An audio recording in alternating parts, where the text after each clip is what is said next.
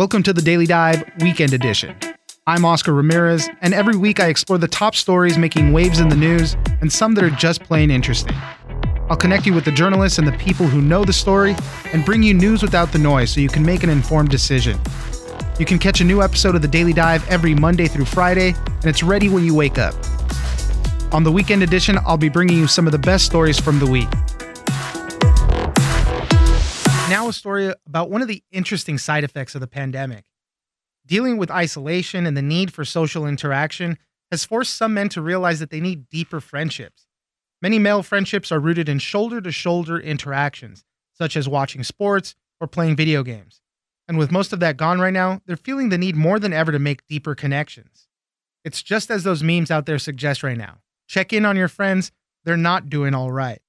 For more on how men are looking for more out of their friendships, we'll speak to Samantha Schmidt, reporter at the Washington Post. I was really moved by the outpouring of emails I got when I tweeted about the story idea. And a lot of men were just telling me that they were noticing how much they had relied on these interactions that, you know, a psychologist referred to them as shoulder to shoulder interactions. You know, watching football, playing video games, playing golf, interactions where you didn't really talk that much, but it was kind of like the way that a lot of men would see their guy friends. And now without that, they're realizing they had lost touch with their male friends or they had a harder time connecting with them and they didn't really have a clear outlet for talking about what they were going through without having those kind of more casual in-person interactions. And a lot of people were really lonely but a lot of people were also finding new ways to connect and were realizing that they were talking to their guy friends in ways that were much deeper and much more personal than before yeah, definitely. Uh, you know, a lot of these ways that they were reconnecting were very similar to a lot of other people, you know, Zoom calls, text group chains, and things like that. But in one of the examples that you gave there, you said that some groups of guys were now exchanging over 100 text messages a day. And a lot of it could have been kind of stream of consciousness, just fun stuff, top of mind things.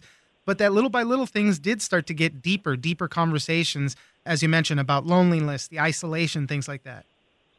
And actually, one of the examples that keeps standing out for me is one dad I talked to said he realized his wife, for example, has for her entire life gone on walks with her female friends. It's something that she does all the time just to chat and catch up. But he had never thought to do that with his guy friends. You know, he mostly socialized at the softball league or going out for drinks, watching football. But he has now, in the last few months gone on several walks with his guy friend in parks here in DC just to catch up and he's just he loves it and he's realizing why did I never do this before? This never dawned on me to say, "Hey man, want to go for a walk at lunchtime today?"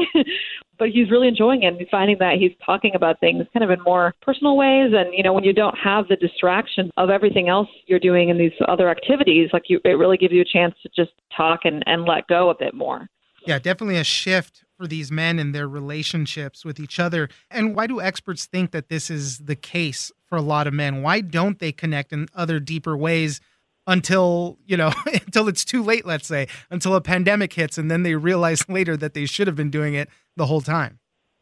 There's not a ton of research on this, but a few people have over the years explored this issue, which they say is, really a, crisis of connection between men. And they think it's really rooted in the way that young men are raised. And I talked to this one professor, Niobe Way at NYU, who wrote a book about boys' friendships. And she says that as young boys, male friends, when they're really young, they actually tend to be very vulnerable with each other and they share secrets and they have these like very kind of loving feelings towards each other. But then once they start to enter adolescence, like 15, 16, they really start to kind of shut down and be defensive. And suddenly they're worried that it's going to seem gay for them to be close with their guy friends. And so she thinks this is kind of rooted in, in homophobia and misogyny and this culture that just discourages that emotional intimacy between men. So suddenly it becomes weird to just connect with men for the sake of connecting. And it needs to be rooted in a more masculine activity such as sports or video games there was a guy you profiled in your article. His name was Manny, who went through this whole thing. He went through a breakup. He was uh, obviously isolated because of shutdowns and things. And he realized that he really needed social interaction that he wasn't getting anymore when he was just going to go see the, you know, sports games and things like that. And you kind of go throughout the article with him at the end. He says, you know, I also needed to step up too. And I'm going to be real with my friends now and, and let them know that I need to talk about stuff or be vulnerable in those senses. It was really hard for him. And I think it shows how this is a time when a lot of people are struggling. And sometimes when these kind of moments come up, and also when they're going through something like a breakup and suddenly you lose somebody that you were more dependent on for that kind of emotional intimacy, you suddenly realize who do I go to for this? Who can I open up to? And Manny realized that he had kind of grown apart from a lot of the guy friends that he would have hung out with before. And he was trying to be more deliberate, more intentional about opening up to them and being vulnerable around them. And he hopes that by him doing that, that they'll respond the same way, that they'll start to talk about their own lives because he suddenly realized, like, I don't actually know that much about their personal lives. I haven't met a lot of their family members. You kind of lose some of those more personal details when you don't have a kind of culture of checking in on each other and asking about more personal stuff that's going on in your life reading throughout your article, I, I, just kept thinking about those memes going around that said, check in on your friends. They're not doing all right. And, uh, you know, going through this, this applies to men and women alike. If he's a big, tough guy or not, the guys are feeling some of that pain too. So definitely check in on all of your friends and do it for them and do it for yourself. So just a great little read. And I hope everybody takes the time to check it out. Samantha Schmidt, reporter at the Washington Post covering gender and family issues. Thank you very much for joining us. Thank you so much for having me.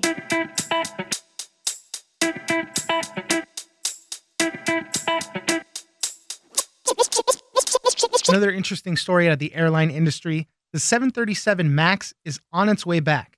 American Airlines will be the first to offer flights starting on December 29th. In advance of the first commercial flights after being grounded for 20 months due to two crashes and complications with a flight control system, American Airlines has offered a few demos of the plane. They were flying around executives, staff members, and members of the media.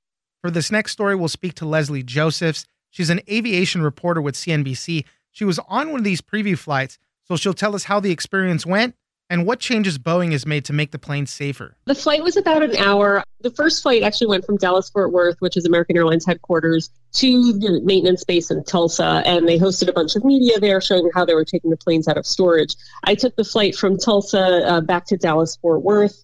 It was about an hour, pretty smooth and not a lot to see. I mean, the interior looks not unlike other narrow bodies people have flown on. The 737 MAX was in service for about two years by the time the plane was grounded. So lots of folks have already been on the plane. And the changes that airlines and Boeing are, are making to the planes to make them airworthy again, they're not really visible to the naked eye. So there's really not a lot to see that might be different. Were you a little nervous going into the flight? Uh, no, I wasn't really nervous. I mean, I and other uh, aviation reporters have studied a lot of the changes that they've done to make the planes safer. And so the two crashes that occurred in October 2018 and uh, again in March 2019, so that they don't happen again. So no, not especially nervous well, now. I, I mean, that's great though. That's that was the purpose of this to kind of rebuild the confidence for the public to be able to fly these planes. Uh, tell me a little bit about some of the changes they made. I know pilot training was something different on simulators, something that didn't happen the first time around with this MCAS system. So, what other changes did they make?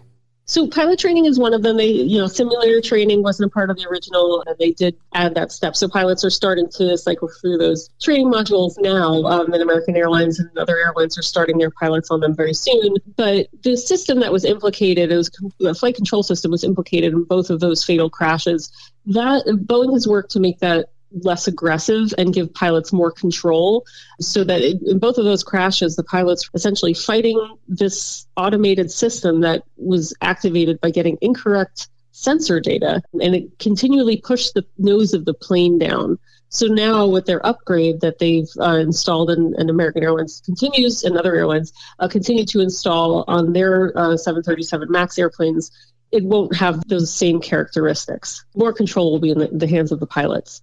American Airlines is going to be the first to start reflying these planes. It's going to be coming at the end of December, I think. What do we know about that? So they're supposed to be the first in the US to start on the 29th. They're going to start slow, for lack of a better term. They're going to have flights between Miami and New York's LaGuardia Airport, but the goal is to eventually expand this to other airports. I mean, they had 24 of these airplanes in their fleet at the time of the grounding, and they have several dozen more on order. So it's going to be a big part of American's fleet and other airlines going forward for years. But it's going to it's going to take that long to get all those planes into service and onto routes. As I mentioned, convincing travelers is going to be a big thing for them. From my understanding, the airlines are going to clearly note when somebody books a flight and that's going to be on a 737 MAX, and then passengers can have the option to switch a plane or, or do a lot of that stuff. How, how will all that work out?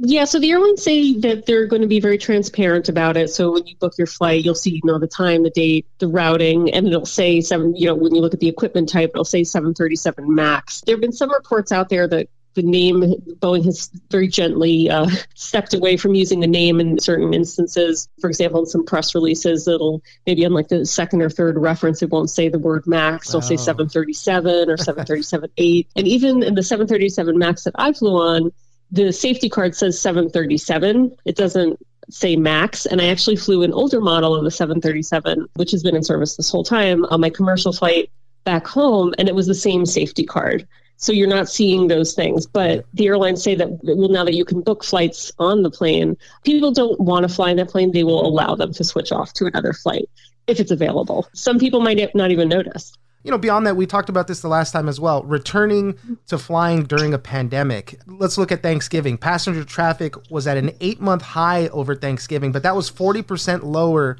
than last year. And obviously, health officials don't want people flying too much right now but this is just one of those other difficulties that these uh, mm-hmm. that airlines, uh, you know, the plane makers, everybody's having this problem right now.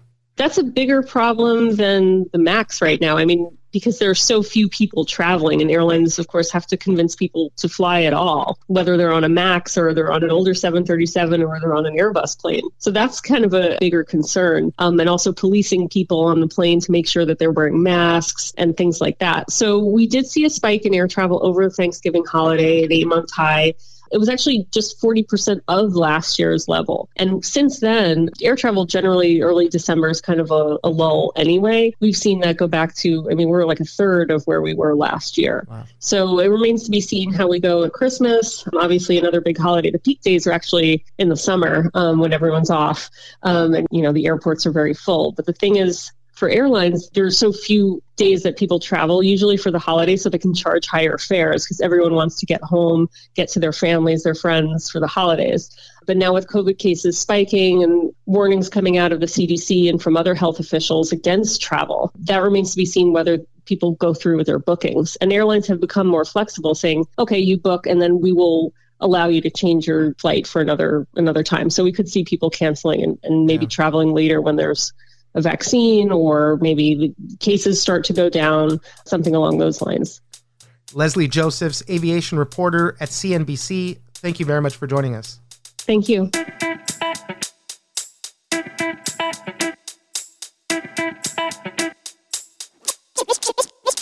Finally, for this week, space has increasingly become an integral part of militaries around the world as they conduct anti satellite tests and establish military branches.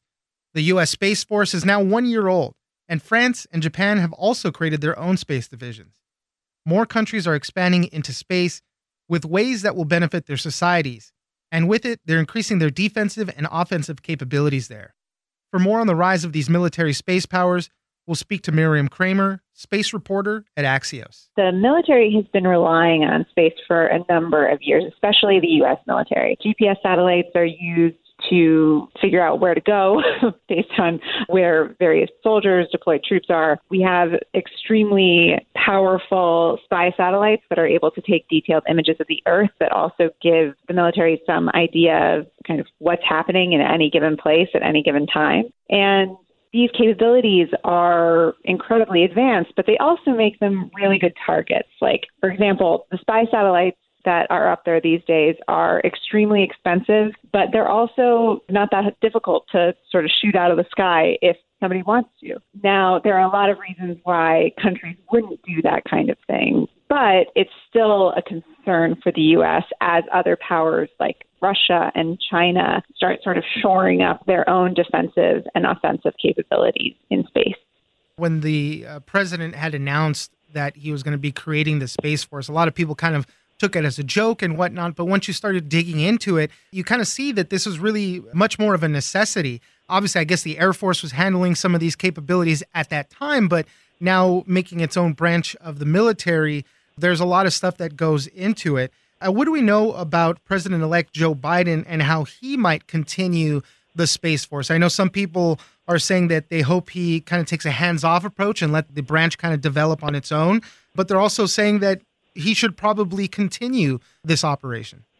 The space industry and space insiders in general actually think that the Space Force is a really good idea. It gives space the priority that it sort of deserves. They see as it deserving as a part of the armed forces. So I think that the hope from some folks that I've spoken to is that instead of sort of making Space Force this kind of catchphrase that kind of calls to mind the idea of actually sending people to space, that instead a Biden administration will allow the Space Force to basically just do its thing. And its thing is not sending people to space. The Space Force is meant to be safeguarding satellites in orbit. So their mandate is to you know, make sure that those essential assets that the military uses every day remain up there and remain usable. So I, I think that's sort of what these folks mean by a more hands off approach than what we've seen from the Trump administration you know, we're talking about military powers right now too, but as we've discussed before, everyday Americans use a lot of these satellites, GPS satellites, a bunch of different things just so we can operate quote unquote normally now.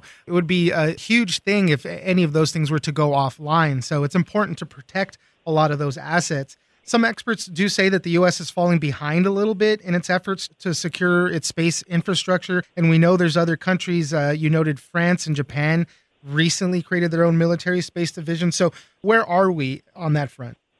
So, as far as sort of the U.S.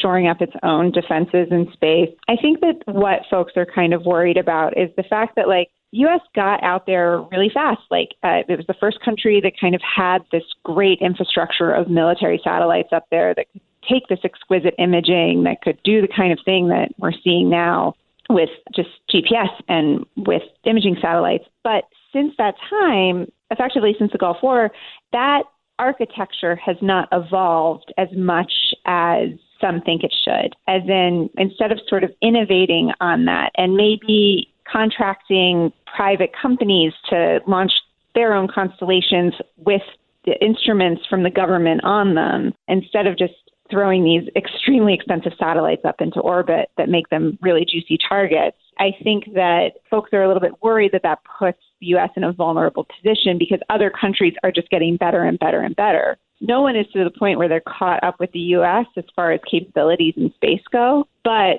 countries are starting to get there in some ways, and they're certainly able to target our satellites if they wanted to. So it's sort of a complicated picture. Like, I think nobody disputes that the U.S. is still way ahead as far as military uses of space, but there are questions about how far ahead the U.S. will continue to be. And continuing what you were just saying there, a lot of this is about satellites right now. You know, we're not in Star Wars mode just yet. You know, that could that might eventually happen. Who knows? But a lot of this is about satellites right now, as you said, and it, it would be difficult to start just outright destroying satellites. It creates a lot of space debris and whatnot. But there's other ways. There's jamming of satellites. There's other cyber attacks that can be done. That's all possible right now. I think that that is what people are most concerned about. With destroying a satellite, I mean, that's a big move. That's an overtly hostile act, and it's usually pretty easily attributed to whatever country is doing it. So that would be a huge geopolitical problem. But if you have these other forms of conflict that are maybe a little bit more subtle, like you're jamming somebody's satellite, or there's a cyber attack that maybe takes a satellite offline and you lose some data, that kind of thing is harder to attribute. And therefore, some people are thinking that that's probably going to be a bit more attractive to countries, perhaps in the future, especially if norms aren't established around that kind of behavior right now. Well, I love a good space story. I know this has to do with a lot with, uh, with national security and all, but it's just you know it, it's interesting that we've gotten to the point where this is the new frontier that we're uh, starting to put a little more emphasis on. So we'll continue to watch out what's going on. Miriam Kramer, space reporter at Axios. Thank you very much for joining us. Thanks again for having me. That's it for this weekend. Be sure to check out the Daily Dive every Monday through Friday. Join us on social media at Daily Dive Pod on Twitter and Daily Dive Podcast on Facebook. Leave us a comment, give us a rating, and tell us the stories that you're interested in. Follow the Daily Dive on iHeartRadio or subscribe wherever you get your podcast. This episode of the Daily Dive has been engineered by Tony Sorrentino. I'm Oscar Ramirez in Los Angeles, and this was your Daily Dive Weekend Edition.